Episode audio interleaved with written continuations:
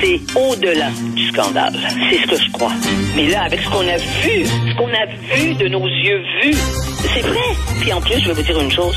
Regardez ce qui se passe. On se bat plus, on dira plus rien. Euh, je ferai pas ça. Un esprit pas comme les autres. Denise Bombardier. Alors, Denise, c'est le temps des bilans. Que- quel bilan faites-vous de cette campagne? c'est la d'abord tenir mon papier de demain. C'est la campagne la plus invraisemblable que j'ai vue de toute ma carrière de journaliste. Et moi, ma carrière, les premières campagnes électorales, je les ai connues dans les années 60. Au milieu des années 60, je faisais à la fois mes études, puis à, à- à l'université, et je travaillais aussi à Radio-Canada. Donc, j'ai couvert les campagnes. Et je n'ai jamais vu une campagne comme ça depuis. Et c'est pour ça que ça a été, toute cette campagne a été un choc. D'abord, ça a révélé, ça a révélé, évidemment, c'était après la pandémie où on sait que les, que, que nous tous, que tout le monde est traumatisé. Donc, c'est pas le meilleur temps pour engager officiellement, n'est-ce pas, une, un mois d'affrontement, de contradiction euh, et de et, et de combat euh, politique les uns avec les autres. Je pense que si on avait pu, mais là maintenant c'est parce que c'était la date obligatoire. Il fallait la faire à date fixe, puis il l'avait fixé là. C'est pour ça qu'il ne pouvait pas déplacer. C'était, c'était le dernier moment où il fallait. Puis on l'a vu lors du premier euh, du premier débat, de la première heure du premier débat à TVA. C'était invraisemblable. Il n'y a pas de mots pour décrire Mais ce qu'on oui. a vu, le comportement, le comportement des uns et des autres. C'était vraiment, c'était, mais décourageant, triste, parce que ça disait quelque chose de nous aussi. Parce que tous ces chefs-là représentent le Québec, mais représentent les citoyens québécois quand même. Hein? Bon, alors donc, on se dit, mais qu'est-ce qui va venir après? Eh bien, ça s'est un peu calmé, mais pas vraiment. Parce que sur le fond, il y a, il y a à peu près rien qui a changé. Ils ont fait, ils ont fait attention parce que les chefs se sont rendus compte que ça jouait contre eux. Hein? Euh, c'est sûr, parce que la population ne peut pas accepter que, de- que nos dirigeants, ceux qui veulent nous diriger, se, se, tra- se traitent comme ça les uns les autres. Mais, mais Denise, euh, lundi, je- ce que j'ai très hâte de voir, parce qu'à chaque fois qu'on a des élections, moi, ce qui me, me déprime, c'est le nombre de gens qui ne vont pas voter. C'est le taux d'abstention, ça me déprime à chaque fois. Et vous aussi, Denise, on a, le- on a la chance de vivre en démocratie, aller voter. Mm. Qu'est-ce que vous pensez? Est-ce que vous pensez que les gens vont aller voter? Ou au contraire, vont dire, ça donne rien parce que de toute façon, le parti que je vais appuyer, il n'y a aucune chance de gagner dans mon comté. Fait que ça donne rien que j'aille voter. Ouais, mais ceux qui vont voter, là, ça leur prend. euh, ceux qui vont pas voter, là, euh, euh, ce sont des gens qui, qui ont des, au fond, qui bénéficient de tous les avantages de la démocratie. Hein? Oui. Quand c'est le temps d'avoir d'avoir une carte d'assurance maladie, ils l'ont. Quand c'est le temps de faire payer pour les accidents d'automobile, ça leur coûte rien. Ils ont tous les avantages de la démocratie et ils décident de se mettre, de se définir comme spectateurs, c'est-à-dire dans les estrades, mais au-dessus de ces pauvres ploucs qui vont voter. Moi, je suis, j'ai été longtemps scandalisée de ça. Et en particulier, quand c'était des jeunes, on dit, mais oh, mais les jeunes, ils savent pas pour qui voter. Ben, s'ils savent pas pour qui voter, qu'ils, qu'ils- je veux dire, qu'ils, qu'ils- qu'on dise que Non. ceux qui savent pas pour qui voter, euh, et qui sont, et qui ont l'âge de voter, eh bien, ils ont une responsabilité. Qu'ils aillent annuler leur vote, qu'ils aillent déchirer leur bulletin de vote, ils peuvent faire ça. Mais, le- mais ça, c'est inacceptable et, et, et ça va de toute façon ça va continuer. Et je crois qu'il va y avoir le- que l'abstention. Mais remarquez que euh, dans le vote, euh, quand le vote qui a précédé, là, le- quand on a pu aller voter, vous avez vu quand même les résultats étaient, étaient quand même élevés. Mhm. Mais on verra lundi, puis ça va dépendre. S'il pleut, évidemment, c'est- il y, a il y a des gens qui peuvent pas, s'il pleut trop, bon. Mais euh, des gens qui se vantent de ne pas aller voter, moi je trouve ça insupportable. Mais ça, c'est comme, Les ça, c'est comme les gens, les, les, c'est encore pire. les gens pendant la pandémie qui allaient pas se faire vacciner, euh, ils étaient protégés, ils étaient protégés parce que nous, on a agi de façon responsable pour aller se faire vacciner. Absolument.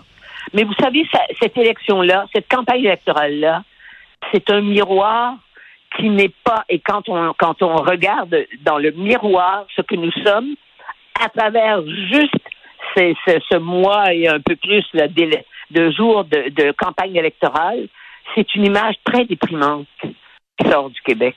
Mm. Parce que on a vu comment les gens se traitaient, comment les comment comment les responsables se traitaient, euh, s'accusaient. On a vu l'agisme qui était insupportable. Hein? Que- que- parce que au fond, on a catégorisé, il y a des, des, des, des, des chefs de parti qui ont catégorisé François Legault, il est vieux, il est plus bon, il vaut rien. Et je pense, savez-vous, je vais vous dire une chose. Je ne le connais pas personnellement. François Legault, je l'ai croisé comme, euh, comme on les croise quand on est journaliste, mais c'est tout. Je ne le connais pas, mais je suis sûre, je sais qu'à partir de 60 ans, j'ai remarqué que les hommes, plus, beaucoup plus que les femmes à ce moment-là, curieusement, on pourrait dire, mais mon Dieu, les femmes, ça doit être dérangé de vieillir parce que c'est la beauté, il faut faire attention. Eh bien non. Parce qu'à partir de 60 ans, il y a beaucoup d'hommes qui euh, ont le sentiment de, que de- du temps qui passe Mm. et ça les affecte. Et je suis sûre qu'il y a certaines dérives verbales de, de, de, de François Legault durant, les- durant la campagne qui est due parce qu'il s'est senti atteint au plus profond tout à coup. Il s'est vu vieillir, il s'est vu, euh, il a vu dans le regard agressif de ces jeunes, de, de ces jeunes lions, euh, et en particulier euh, de, Ouais. disons-le, de, de, de Nadeau Dubois, il a vu euh, Ben oui, t'es- non, non, mais c'était t'es un, t'es un vieux, c'est un parti de vieux, on a besoin de 109, tense-toi le vieux. Oui. Ça, c'est un, c'est un discours qu'on entend depuis quelques années, là. Oui, Euh, et surtout, regardez dans tous les pays, là, avec la, situation mondiale, avec la crise en Europe, la, guerre en, Ukraine, et tout ce qui va venir avec ça, avec, avec la situation économique, avec la, la, la, montée des extrêmes en Europe et aux États-Unis, je, je vous assure qu'il n'y a aucune raison pour qu'on soit indifférent à ce qui se passe. Et, et Denise, je veux, je, tous, et c'est pas des gens de 25 ans qui sont capables de diriger des pays dans ce temps-là. Et, Denise, désolée. je veux attirer l'attention des gens sur votre chronique qui est très bonne aujourd'hui. L'immigration n'est pas un mot en i. Et euh, vous dites, et je suis tout à fait d'accord avec vous, vous avez peur que le mot immigration devienne un mot aussi euh, toxique que le mot en n, qu'on ne peut plus prononcer.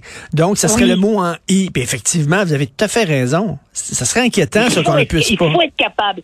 Ce que je regrette, parce que j'ai lu des commentaires, justement, parce que je savais qu'on se parlait, on se parlait, j'ai lu, il y a des gens qui viennent là et qui, eux, comprennent ça euh, comme étant, euh, comme étant euh, contre les immigrants. D'abord, il s'il y a une personne qui n'est pas contre les immigrants, c'est bien moi. Bon. Et, et au contraire. Et alors donc, et je dis d'ailleurs, moi j'ai des amis qui viennent de pays, là, de pays où ils n'ont pas de liberté, de pays qui sont obligés de porter de, de porter des voiles et qui sont venus ici au Québec et qui vivent heureuses. Il y en a une en particulier, elle est, plus enthousiaste. Elle m'appelle, elle me dit mais qu'est-ce que vous avez enfin les Québécois? Elle vit ici depuis 20 ans. Elle dit je suis au paradis.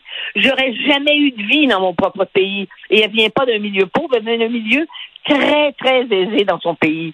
Mais ça fait rien. Elle n'avait pas le droit à la, à la, à l'héritage comme ses frères et, et elle est obligée de se elle est obligée de se marier et tout.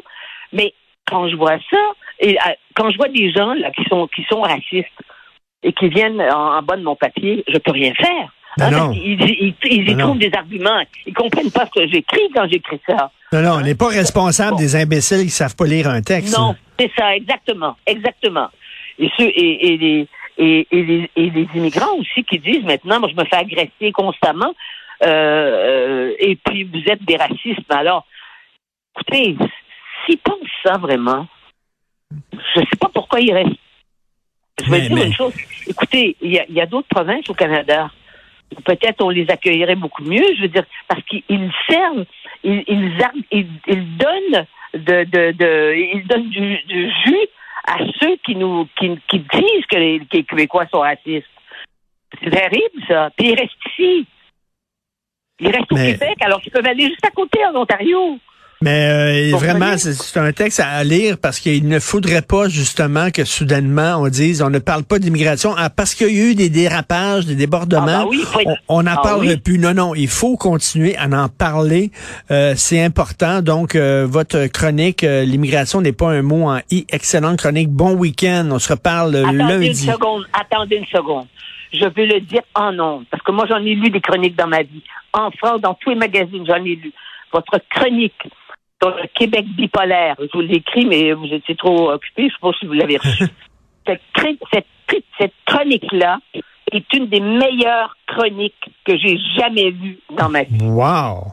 My God. Parce que quand vous comparez, là, puis que vous parlez de- du Québec, que vous décrivez, qu'est-ce qu'est le Québec, l'âme du Québec. En fait, vous êtes un psychanalyste de l'âme du Québec. Merci beaucoup. Vous Et je faites ma dire- je journée. le dire à l'antenne, je vais vous rendre hommage. Vous faites ma journée. Je rougis. Vous me voyez pas, là, parce qu'on est à la radio, mais vous me faites rougir. Merci beaucoup. Je vous embrasse, Denise. Bonne journée. Oui, au revoir, bon week-end. revoir.